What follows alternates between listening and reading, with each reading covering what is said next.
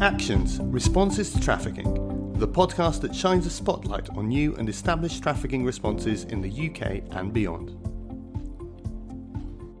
Hello and welcome back to Actions, the Responses to Trafficking podcast. I'm Catherine Baldacchino, and this is a podcast where I speak to people who are working in different ways to respond to trafficking in order to help share their work with other people working in the field. This evening, I spoke to Lucy Butt and Holland Preston, who are the co founders and trustees of the Bramber Bakehouse. We discussed their work to support female survivors of trafficking through focusing on employability skills and baking. We spoke in December 2020. Thanks for downloading this episode, and please get in touch with any feedback or further questions via at Actions Podcast on Twitter. So, welcome back to Actions. Today, I'm speaking with Lucy Butt and Holland Preston, who are co founders and trustees of the Bramber Bakehouse. Welcome to both of you. Thanks for making the time to speak to me today. Thanks for having Hello. us. Hello. Yeah, thank you. So great to have you. Thank you. Uh, could you tell us more about yourselves, your backgrounds, your journeys to this point, and what you do when you're not at the Bramber Bakehouse? Perhaps starting with you, Lucy? Yeah, sure. So um, I'm Lucy. I live in Eastbourne. I am married to Richard Butt. Um, I have two little ones under the age of two, which keeps me busy at the moment. Wow. Um, and I have a full time job at the moment in central London, which I am looking to leave and start the new venture at Bramber um, part time in the new year. So um, I've worked in the events industry for 10 years and I'm moving on to do charity work. So that's me. Brilliant. Very busy by the sounds of it. yes. and um, Holland. My name's Holland. Yeah, I'm Holland, and I'm married to Dan. I have a, we have a daughter called Harper, and uh, when I'm not at Bramber, I am a secondary school teacher for my sins, uh, which I really enjoy locally. I also live in Eastbourne. I'm originally from Romford in Essex or London, depending who you talk to. Um, and yeah, that so I've we've been involved in Bramber now since 2014 when we started it. So yeah. Fantastic. And what is it that motivates you about this field, this sector in particular? Um, I particularly always wanted to work with women and help them kind of understand and navigate their sense of worth and purpose. So for me, um, combining that with a love of baking was um, kind of the start of it, really.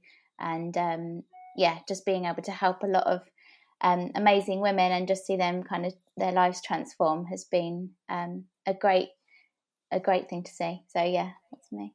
Um, yeah, so for a long time been passionate about women, particularly like women equality. Um, since a young age, I've been involved with Girl Guiding. My mum has been a brown owl uh, as long as I can remember, and so it was all very much about women and that kind of thing. And then I I don't remember the first time I heard about trafficking or modern slavery.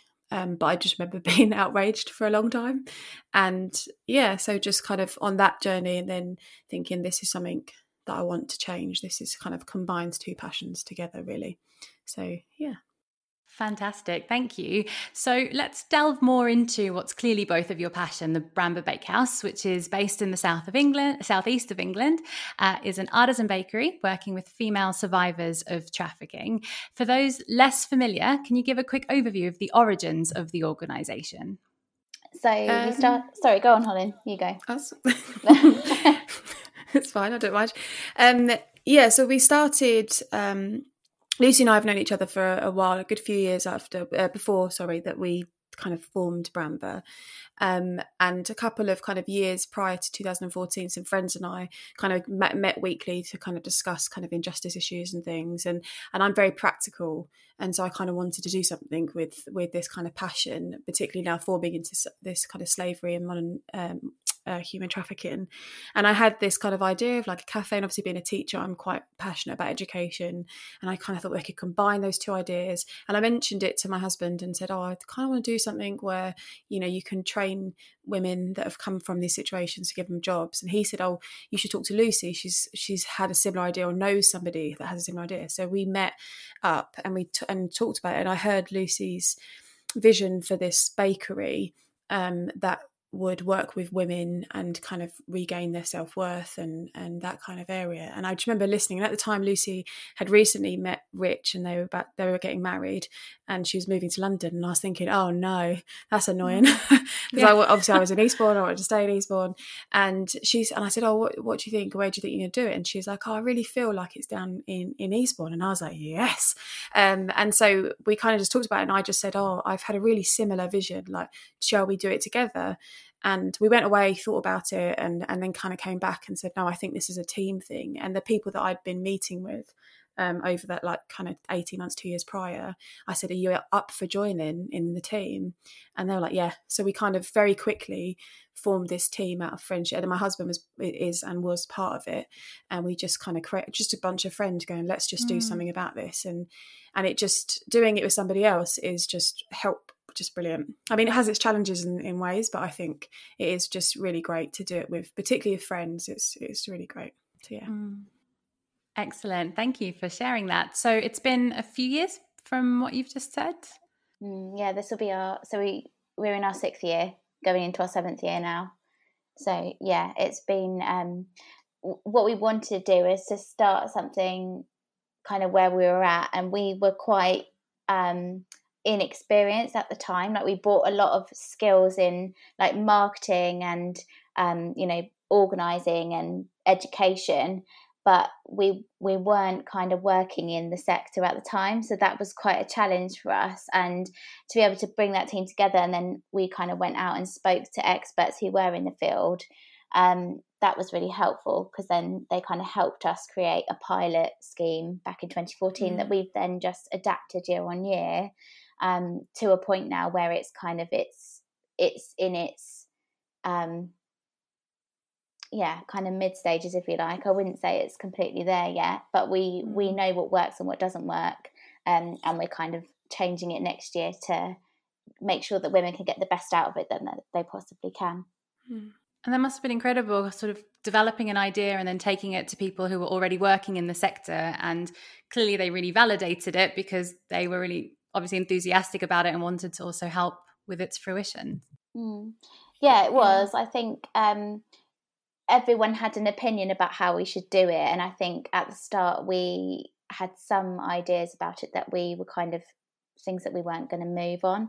And there were other things that we needed experience on. Mm. So to be able to take both of those and create something was was really good and we had a lot of support from the south the safe houses in the southeast um, in what we were doing. And once we had kind of managed to build that trust with them and they were seeing women come to us and then go back to their accommodation and seeing the difference that made it yeah. kind of then was a snowball effect so yeah mm. we've had a lot of a lot of great support um, and the women that get referred to us a lot of them come from um, safe houses that use us kind of year on year for training and support Amazing. That's so great. So, can you tell us more about the program itself? How does it operate? What does the program look like? Yeah, so um, currently, and this has been happening since 2016, I think is the right, um, that we run eight monthly programs across a year um, at on a weekend. And the ladies that lucy's mentioning that come from different safe houses around the southeast they tra- uh, travel down to us and then we have kind of two parts of the workshop. So the first part is the is the baking workshop. And uh, for the first few months we're just kind of teaching skills. Like i'm not a baker so i so I'm really not a baker at all. So they kind of teach the basic skills and i'm always like looking and going oh okay that's how you do that. All right. Uh, and then the second part of the workshop is we partnered with an organization that i'm sure you probably come across is sophie hayes foundation which mm-hmm. is an employability um, program that we run alongside ours. Uh, and i think one of the things that lucy was saying we got a lot of kind of support from people and one of our big things is like partnership we just think it's so important like like not in reinventing the wheel. And if somebody's doing yeah. what you want to do, then let's partner. And we kind of did that with Sophie Hayes right from the beginning. They were a bit of a blessing actually, and a bit a bit of a good good find in the early stages. And so, yeah, so the first few months they do baking skills and then go through the kind of program that Sophie Hayes have created. And then, kind of the month three, we then go into kind of pop up cafes where they kind of we sell what we make. So it kind of excel the program in terms of baking accelerates, and they start making ma- like mass product and, and batch making um, to then sell. And the idea is, and it's usually worked, is that whatever they sell then funds the project um, both going mm. forward and mm. then funds the, ne- the next stage of the project too. So yeah, and they just lo- love it. Like the the therapeuticness of baking. That's not a word, yeah. but therapeuticness of baking is now is just amazing. And I think I think initially I was like, oh, it's a bit of baking because I'm not a natural baker. And then you watch it and you think, gosh, actually, this is really significant. And I think mm. a lot of the time they gain this as much out of doing the baking as they do talking about kind of future and their purpose and their careers. And just com- the com- combination of both those things is quite powerful. So that runs for eight months um, and then we have a graduation on the last month which is most of our highlights where we like really celebrate what they've achieved over the last eight months and mm. and just some of the feedback like we get it always just goes we just can't believe that we're part of it when we hear how much how much of impact it's made mm. and you just mm. read some of these comments and you just think oh my goodness this is this is quite special to be part wow. of somebody's life in this way but yeah and i think what also just to add to that like what's been great is that you know you've got the great organizations that are doing the awareness and they're doing the prevention and they're doing the kind of first stage after they've been rescued from their situations of trafficking but we're not there. That's not us. They do that really mm. well and for us it's about having a space where they can come and and it takes their mind off what's happened before and flips it and they see it in a negative in a, in a positive way so mm. rather than us kind of talking about it in depth with them obviously if that opportunity is is around, we will take that and we will talk to them about it. But really, it's about them having a space where they can build community with other like minded individuals who have gone through similar trauma and mm. have a break from that, learn a skill, feel encouraged and confident to then go out into the world of work afterwards. So mm. it's kind of that it's that journey, isn't it, from the prevention all the way to the other end where they're gaining independence and we're kind of at that other end. Mm. Yeah. Yeah, I really like how you describe the kind of the role that different organizations play at different stages of pe- people's journey and, and, the, the part that you see yourselves sort of fitting in. Um, does that mean that the women accessing your program are already um, either in the national referral mechanism or kind of exited from that and accessing longer term support? Or do you ever get people sort of very early after they've been removed or recovered from exploitation? Um, we tend to get people that are through the referral mechanism. Partly that's our criteria to ensure that we're reaching people that we've said we're going to reach. Mm. Um, they tend to be most of the time at least six months. That's probably the earliest from memory that we've had somebody taken out of their situation. Um, and, and part of it is that is that accessibility to the course and if somebody has re- you know either has recently come out of it so or so recently or is still really suffering acutely you know the, the post-traumatic stress or you know whatever situation yeah. they may find themselves in if they're really suffering from that they won't access the court and what we're offering they won't be able to access it and it has a negative impact upon them but also upon the cohesion of the group. And so we're quite specific about that in our referral just because it needs to be a success for them. And like lucy's saying we're not prevention we're not after care um, mm. and so it's important that we're clear on who we're helping but yeah mm. And so the women that are part of the program there, it sounds the way you've described it, they, they very much form a group that then sort mm. of travels together during this mm. this eight month program. Did you say it was every weekend for eight months or, or one weekend a month over eight months? So at the moment we run it once a month, um, and that just worked at the time with our capacity because we're all mm. volunteers. Um, but we have identified the need for it to be more regular, and a lot of the ladies that were coming to us said they want it to be every week, and they would come every week. And um, yeah, so what we're doing next year is is changing that so that it will be um, a twelve week course, and they'll meet once a week, um, so that they can just regularly see each other, build community, have like a continuous kind of thing to look forward to that's weekly because it's very difficult when you meet once a month to build relationship with people because you're seeing mm. them and then it might be four weeks before you're seeing them again um, so yeah we just want to be able to make sure that that's um, just really enjoyable for them and it's it's a good length of time um, and then we can pack as much kind of baking and essential skills into that time as well for them mm. yeah and i think one of the things that we've like always loved is that community that's for us it's kind of one of the most important aspects of the, the course and so mm. we um, have been very fortunate that we partnered with waitrose for our ingredients plus lunch and so the lunch is always great. Wow. and it's mm. but it's a real central part of the day. And it's like where we all every all volunteers and um, the ladies themselves all sit down together and we just eat lunch and we chat and and we catch up and and because obviously when you're break you're baking you're midst of it you don't they don't really talk. They're just so diligent with the baking. And so they don't really like engage much in conversation. Whereas lunchtime they everyone just chats and talks and we listen to music and we chill.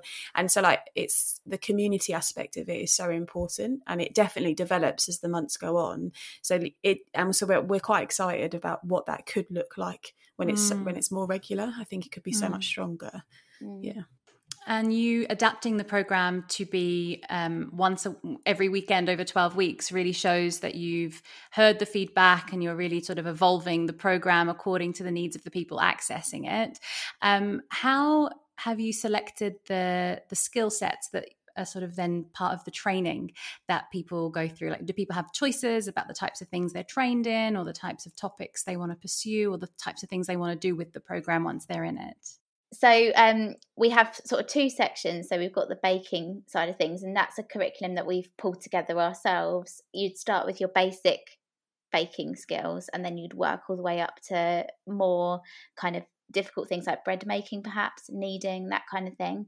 Um, for the employability side of things, that is dictated by the Sophie Hayes Foundation, and that's their Day 46 program, which they've run year on year.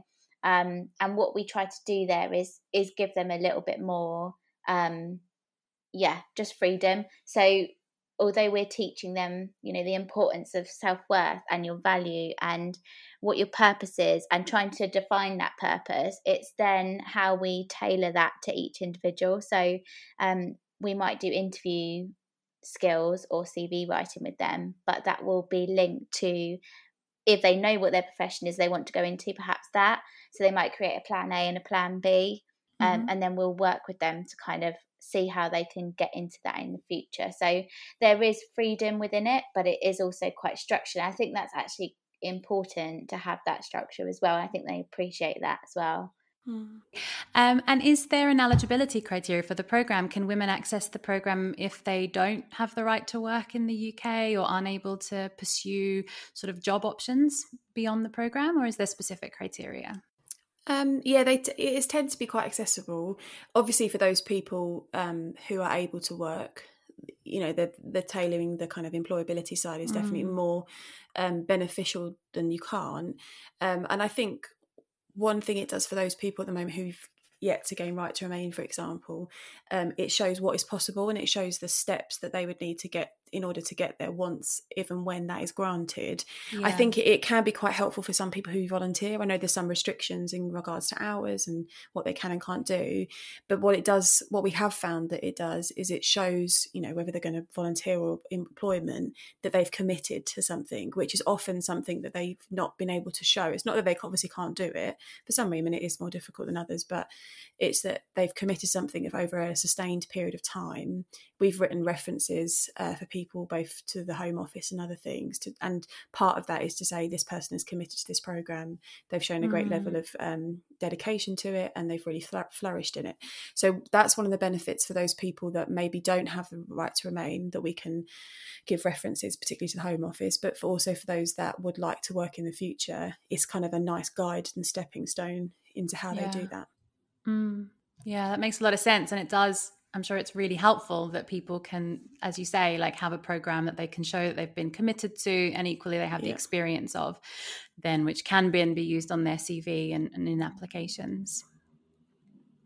Are all the women who ac- women who access the program all already based in the southeast when they start the program, or have some moved to be in the program? At the moment, we haven't had anyone that I'm aware of that's moved to be on the program, but we do have quite a a large reach. So, um, I mean, we're in Eastbourne, but we've kind of gone as far as, um, you know, North North Kent, um, North London.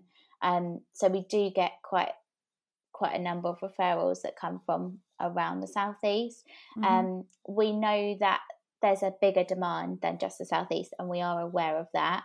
Um, and it's something that we're looking into, um, and we hope to be able to to kind of help and facilitate that in the future in some ways. Um, but yeah, at the moment, it really is quite surprising how far they they will travel for it. And I think mm. for us that's been a real confirmation that what we're doing is needed because they they will travel for two hours on a train Yeah. um, and they want to do that more regularly and that's that's a big ask actually um, but they yeah they never complain they're always just No. very happy to have the opportunity And what are some of the impacts that people uh, experience as part of the the program? Um, so some of the co- like feedback. So at the end of every um, workshop, like eight months, we do an evaluation form on the last session, and a lot of the ones that have come through the last couple of years are things like I've regained my confidence.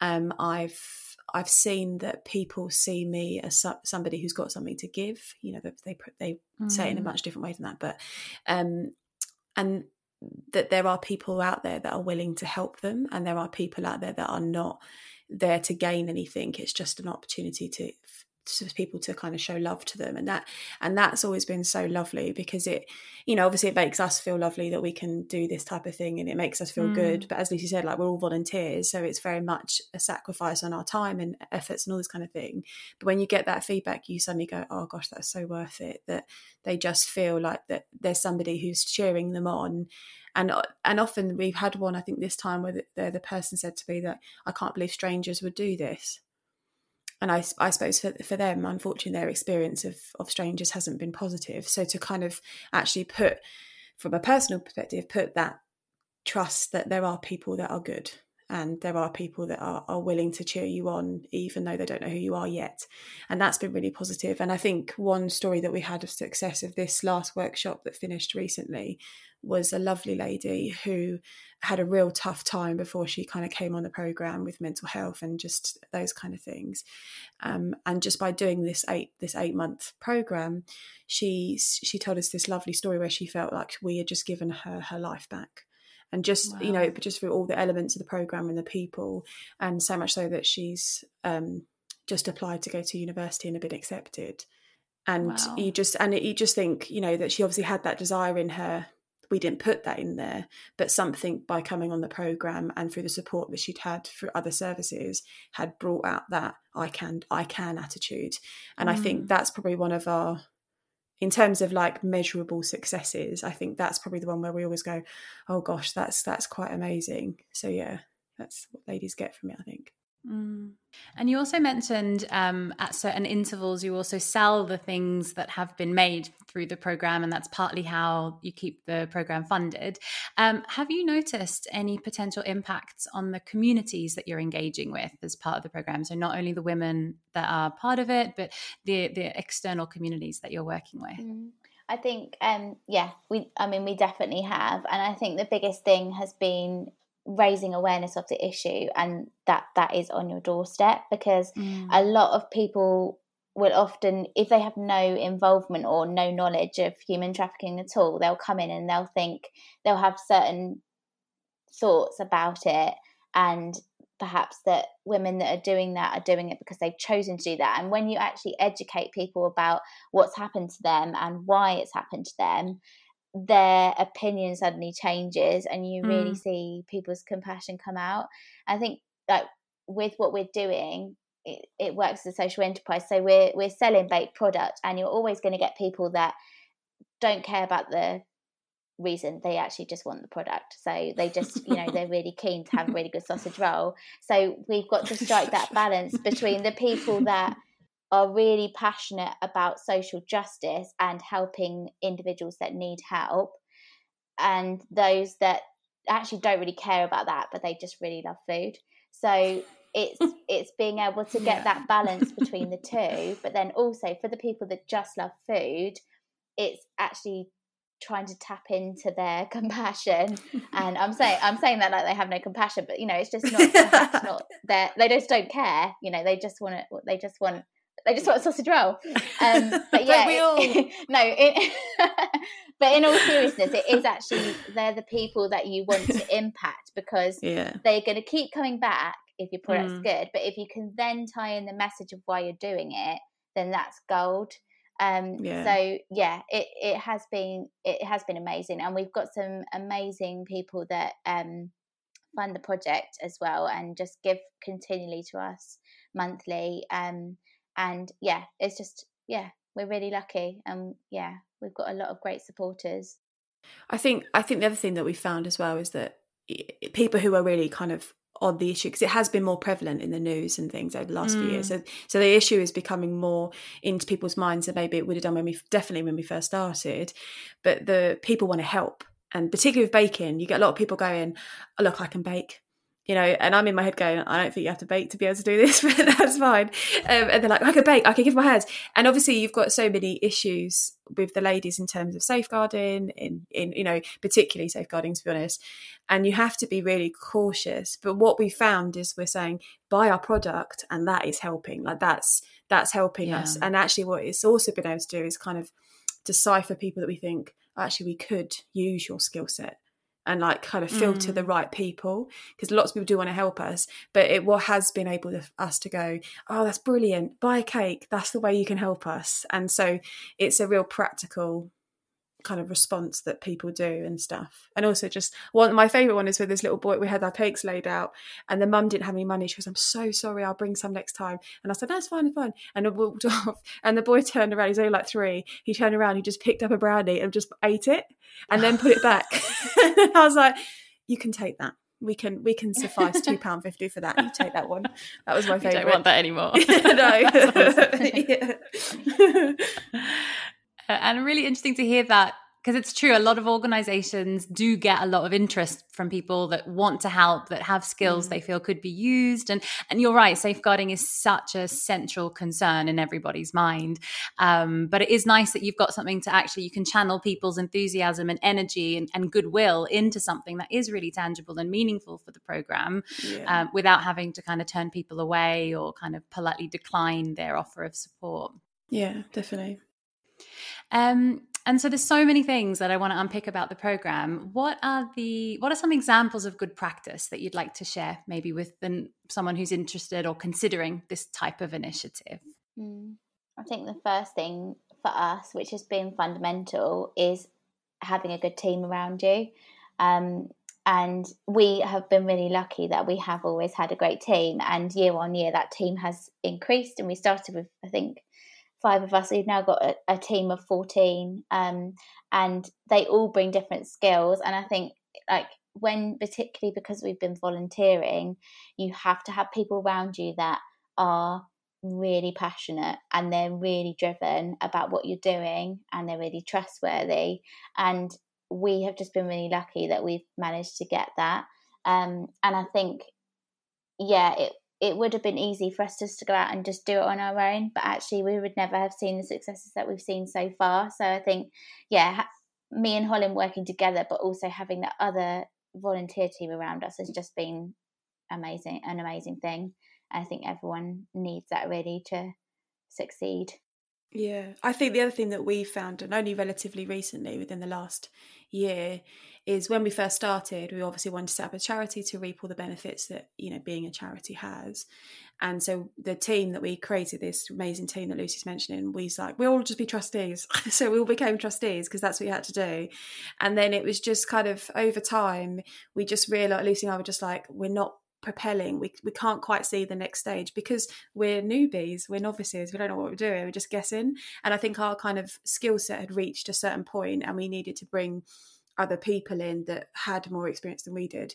And so we kind of made the decision kind of back in like May 2019 god May 2020 would be awful wouldn't it? May 9 2019 and so we're going to change the governance of the charity. And so we brought on um, new trustees. And that has made an exceptional difference to to where we're going. And like you said like we know we're changing it to next year. That has only really happened through the help of these trustees and and having a broad range of experience. So one person who that we thought we would never get was um, a lady called Anne Read who used to head up the Salvation Army trafficking and trafficking unit. Now mm. she's she doesn't know this, but me and Lucy are biggest fangirls of Lu- Anne Read like ever, and we want to be her best friend, but we can't feel like we can get to that point yet. But but if she does listen to this, then this is an official invitation to be Lucy and my best friend, and she's and actually people and people like Anne kind of she's just amazing to us. We were like, oh, we'll just ask. She's going to say no, and she said yes and just her experience in obviously with you know trafficking has been phenomenal mm. in terms of how you cater this program the developing program for women and then we've got yeah. another a few other people in business and kind of in the in, hospitality industry and all this kind of thing and i just think if you're going to start something be brave with who you're asking to help you and mm. um and ask those people that you don't think you're going to say yes and eventually after you wear them down they might become your best friend so but yeah, that's what I would say. So wearing people down and persevering yeah. at the top mm-hmm. lines there. yeah. And just be brave, just be just be daring. Ask ask if you know that they might say might have time, they might say yes. And if yeah. they don't, that's okay. Like you never know unless we've you all, ask. We've, yeah, I mean we've we've always been like that. Holland and I are both like that in in that we're we're not afraid um to ask and sometimes we've asked really bold things and asked for large amounts of money and I, I just think you just have to do it and um you know we're never rude about it but we're just we're just yeah we're just brave about it and we just ask and um and it's always paid off. And i think the other thing um with good practice and just thinking about people that might want to start similar things or you know anything really is is to collaborate and we're really really keen advocates of collaboration and we've seen that with the sophie hayes foundation but also with the safe houses that we work with as well and um, just thinking about my role as i go forward to work for Bramber in in february it's how we can then build that on that collaboration. I think that's where what you're doing kat is really great because you're you're filling the gap of lots of people needing to communicate and understand what's going on in the sector um, and that's really great. And i think there's a lot of other things that could be done there to kind of help people to connect and collaborate together so that it's um, less of kind of lots of different people doing things but it's actually lots of people doing things but together you know? So yeah. Yeah definitely yeah, definitely agree. And thanks for that as well. Um, but yeah, totally agree. I think there is so much energy and so much skill, and there is so much to be done. So, you know, there's no point in duplicating. I think, yeah, collaboration is absolutely fundamental to all of this. So, thanks specifically for highlighting that as well. Um, are there things that you wish you knew when you started? So, things maybe that didn't work so well initially, or things that you sort of learnt by trying? And do you want to share any? Where do we start? Where do we start? Yeah, no, I my fav- my favorite one, and I don't know we we there's no way of doing this. So we basically when we could we um at the moment the the premises we use is rented and it's beautifully given to us for free, which is a real blessing. Um, but some of the equipment is a little bit rubbish, like, and so we have to redo it. And my favorite one was when the ovens just stopped working like just full out stop working and we were batch making to sell the next no. day and we're like we've got to make 300 cakes they're just not working it's just awful and and actually so in the end we went to lucy's parents like they've got a nice house bless them but like you know just a standard bog standard oven and poor ruth wickens two Two ovens. Two, two ovens, two ovens. Ruth Wickens, Lucy's mum, just um, baked 300 cakes and we just tried. And it wasn't close. They live about 10 minutes away from where we were. So we had to like take these unbaked cakes. But, take yeah. them in the back of the car. Yeah. Oh gosh, I'm, I'm never doing that again. no. Um, and we did that, it, that was, but we did it. We did it, and actually, do you know what? We look back at it now and we think we talk about it and we laugh, and it, it, I don't remember it being overly stressful. I remember mm. it being mm. like, oh gosh, we've got to sort this out, but it, it didn't feel manic. And if you tell somebody that we baked 300 cakes in a in a you know domestic oven, you'd be like, oh my life, that must have been awful. And it it wasn't great. We were like, ah, but we just I think we just got to the point where like like Lucy said, we're just not afraid. We just went, okay, this is a nightmare, but let's go. And it was stressful in points, but I I just don't remember looking back going, oh gosh, that you know, it was it didn't feel mad. I don't know if Lucy might disagree. Maybe I've just got rose tinted glasses about the whole situation, but it didn't feel particularly manic. And I think one thing that we've learned from that is like, okay, if we can cook 300 cakes in a domestic oven, we can do anything. Like it, yeah. it did kind of prove yeah. that this is the worst thing that could happen, and it's happened. so yeah, that was my favourite moment. yeah, I think I'm I'm quite an obsessive personality type, and I like to make sure that everything's right and perfect before we start. And I think when we first started and had the idea, I wanted the vision to be in its entirety completed, and I wanted a bakery. I wanted us to own it. I wanted us to have a kitchen that had all the best equipment, mm. and it just it was never going to happen that way. Um, so I think once we once we kind of reality hit that was never going to happen, and then just thinking what can we do with what we have now, mm. that was when it started to work. So I think um, yeah, obviously it's important to have big goals and things like that, but actually just starting where we were and then working our way up to here has been great because otherwise we would literally still be still be talking about the idea and actually never doing yeah. it. And mm. when I've spoken to people that have had similar ideas in the past or wanted to start things and they've said, Oh, we don't have a start date and even last week I was talking to someone and they said, Oh, you know, we don't have a start date for when we want to do it. I said, just just put a stake in the ground and say we're going to start this in June next year and you know it's got to be realistic of course but unless you're doing that, it's very difficult to work towards that. You could just keep going, oh, we'll do this, we'll do this, we'll do this. And for us, it was just saying, no, we're going to do this in September, and we're going to we're going to have women coming to us in September, and we were really fortunate that worked out that way. But yeah, just kind of going going for it, being realistic, but going for it at the same time. Yeah, I think the other thing as well, like, cause we had that, didn't we? We were there was a period of time that was quite frustrating. Like you said, we had this huge vision and we had no idea how to do it, and we started small, and that's how we had the one monthly, eight one monthly workshops. And I think but I look back at that time of just that frustration of waiting, and within that, that's where we got all the a lot spoke to so many people, and it kind of fed that this is what it could look like. And I think maybe you know, it, there is, like Lucy said, there is something going right. I'm going to do this, but and set putting what's the phrase? Stake in the ground. Is that what you said? Mm. Was wasn't it? Mm. Putting a stake. nice, nice phrase. Uh, putting a stake in the ground, and then going, okay, that's when I'm doing it. What do I need to know before I get there? And you know, you're never going to know everything. We stick as you like. You've probably worked out. We don't know everything now, but it is about investing in your knowledge and, and making sure that you know as much as you can in order to make it as much as a success it is, is going to be. So yeah. Mm. and and also i think adaptability is really important because what we created at the start was never going to be what what we've got now. And we had to think about the the person the customer. And for us the customer is the woman who needs support and education to help them into work so for us it's less about how our cakes taste, although that is important. And it's more about what are we making sure we're doing so that those women have exactly what they need to get ahead and get on and have independence. So I think, yeah, we've really we have adapted a lot, um, and at times it's felt quite fast paced, but um, it yeah, I think what we've got going now and what we plan to do next year is going to be of real benefit to those people that we we want to serve.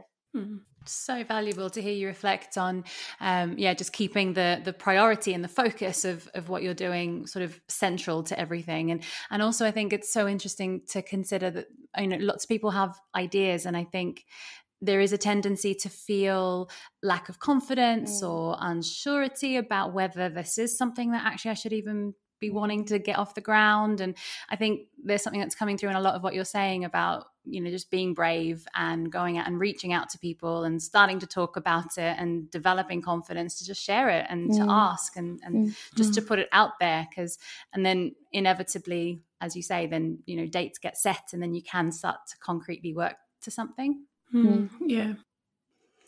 Um, so, in terms of the um, referrals, I know we've, we've touched on this already. If people are working with um, with people, or if people themselves are wanting to apply for the program, how can can one be referred in? Um, so, at the moment, we have um, a criteria and a referral form. Um, we've got we work with lots of different safe houses at the moment, so we've got a database that we kind of go out to. We're of course we're always looking for new people that need our services. So um, it's just to get in touch with us um, online. So um, hello at bramberbakehouse.co.uk is the easiest way probably to get in touch with us. But yeah, we have a referral form, and what we ask is that um, the caseworker who is working with that individual um, refers them on their behalf. Um, just so we've kind of got, um, yeah, just someone who is kind of a constant contact for us um, to communicate with. Um, and then we kind of follow that, that up sometimes with an informal interview, um, and then they're um, processed through to us. And we do actually have a first come, first serve basis at the moment, just because the need is great. And unfortunately, we yeah. can't cater for all the ladies that are coming to us and we want to grow that and hopefully we will. Um, but yeah it's, it's first come first serve. So we tend to kind of say july time we're opening we're opening applications for september and then um, see what comes in. Uh, and you have touched on this already, but just to hear some more about your plans for 2021. So you're uh, adapting the program, it's going to change a little bit uh, next year. Can you elaborate more on what these big plans that you have for next year? Mm. So at the moment, we have space for six women. Um, as Holland said before, we're renting a premises at the moment free of charge. We hope to be able to have something that is more regular. Um, we're just working at, out at the moment how that looks, so whether we collaborate with somebody else um, or we get somewhere of our own. Um, but the idea is that it provide us with an opportunity to have um, bigger space, so we'll be able to facilitate um, more ladies. So we hope to be able to have space for 10 women on each program that we run. And we right. want to be able to run that three times a year. So we hope that with that, we can go from six to 30 um, wow. and then increase that year on year. Um, and it would be amazing to be able to see every woman that was in a safe house coming on Bramber Bakehouse. And that's kind of where we want to want to get to. Um, so yeah, we hope to be able to see 30. Um, and that would be great to not have to turn anyone away. Incredible, really big plans. That would be an, an incredible milestone mm. to start seeing that number of people each year. Mm. What an impact! Yeah, it would Hopefully. be nice to not. it would be nice to not say no.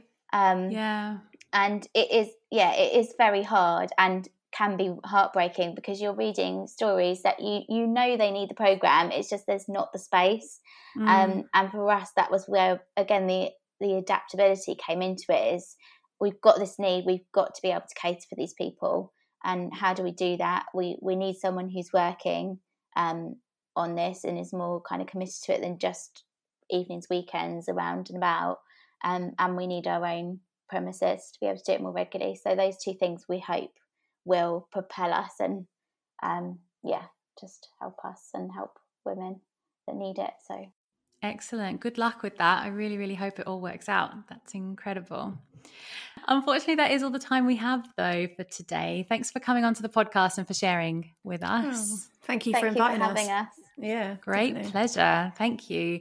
Uh, what should people do then if they would like to find out more or get in touch with you? Um, so they can follow us on our social media, so Instagram, Facebook, and Twitter.